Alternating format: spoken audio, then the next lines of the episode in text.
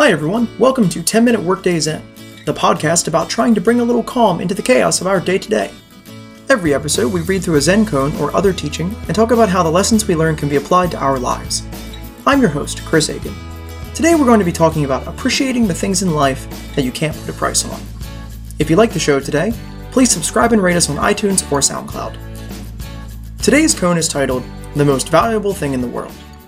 Sozan, a Chinese Zen master, was asked by a student, What is the most valuable thing in the world?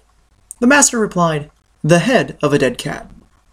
Why is the head of a dead cat the most valuable thing in the world? inquired the student.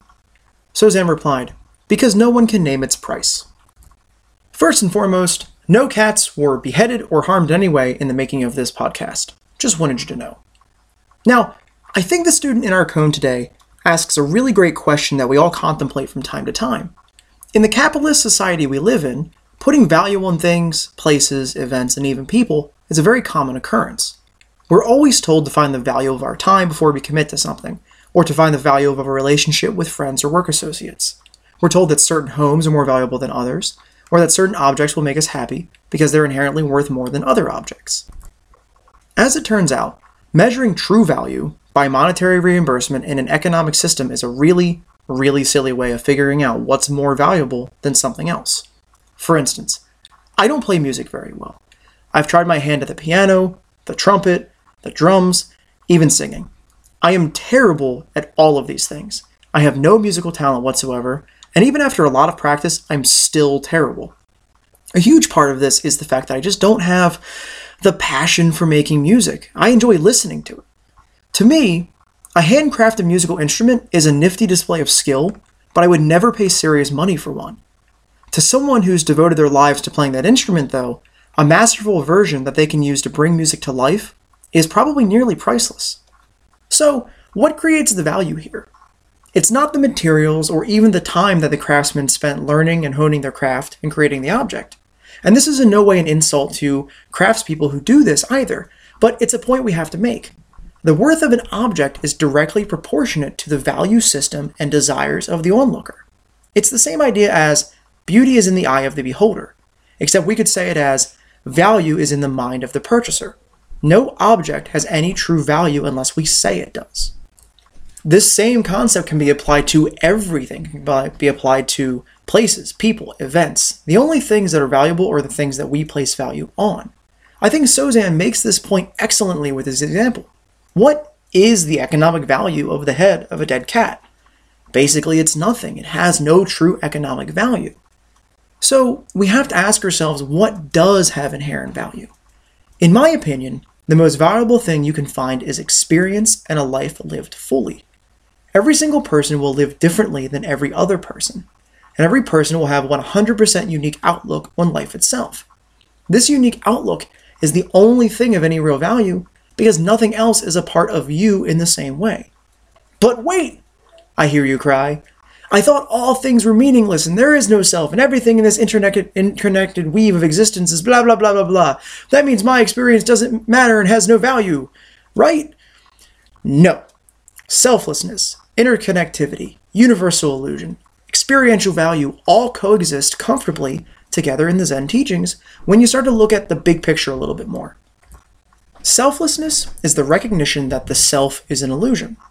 The idea that the universe as we perceive it only exists in our mind means that the universe is an illusion. So we're left with an illusory self living in an illusory universe, creating actual experiences between them. And we're all experiencing the illusion of existence on the same plane at the same time, creating this delicate web of experience that resonates throughout the entirety of what we know as creation. It's kind of like if you multiply two negative numbers together to get a positive number. Negative self times negative universe equals positive net experience. Since the experience of life is the most valuable thing in the universe as far as we know, let's talk about how we can spend more time appreciating it. First, practice gratitude. I don't just mean saying please and thank you, though that's important to everyday life, but rather looking at your life from a place of being grateful for what you have this is a direct antithesis to being envious of what someone else has or of always being unhappy with where you are because you're blinded by where you could be. Little things can help remind you of your fortunes. Try writing a thank you card to someone for a good deed or kindness that they showed you, and bonus points if you never properly thanked them before now. Another good idea would be to write down, every day, three things you're thankful for in life. Studies show us that even a week of doing this can make you happier one month, three months, and even six months after you stop writing things down.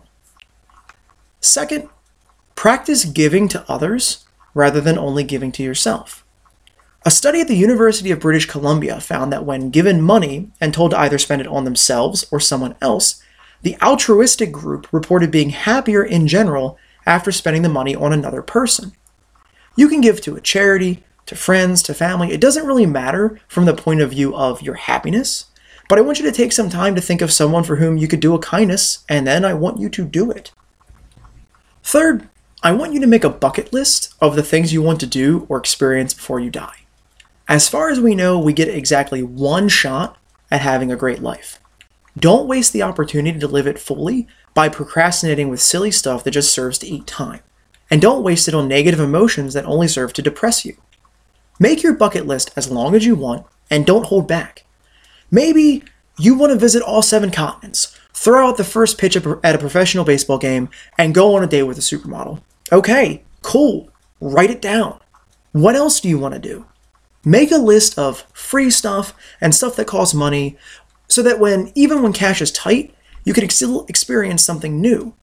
Don't give yourself more excuses for why something won't happen.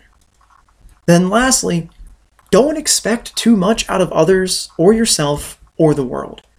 Sometimes people go into a relationship, a vacation, a job, or whatever with all these high minded expectations about how things will go. Inevitably, this ends in disappointment. The person you expect to be the perfect lover isn't always on their game. The most wonderful beach vacation you've ever planned is spoiled, quote unquote, by rain. Your dream job actually feels like work some days. It's not a problem to have high goals, to have grand plans, and a deep well of hope and expectation for how good life could be, but you need to temper these things with realistic expectations of people and situation, as well as a healthy dose of compassion and understanding when things just don't go the way you thought they would. Your homework today is the culmination of these four lessons. I want you to practice these methods of appreciating life and get started on your bucket list.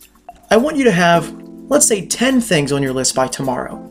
I want you to have 20 things on your bucket list by two days from now. And I want you to have 50 things on your bucket list a week from now. Don't sit there and tell me, well, that's too many things. I can't think of that many. Once you start doing this, you will find plenty of things that sound really cool that you really want to do. You can do it. You're just making excuses why you haven't yet. Thanks for joining me today on 10 Minute Workdays Zen. I hope I've given you some food for thought and brought a little calmness to a hectic day.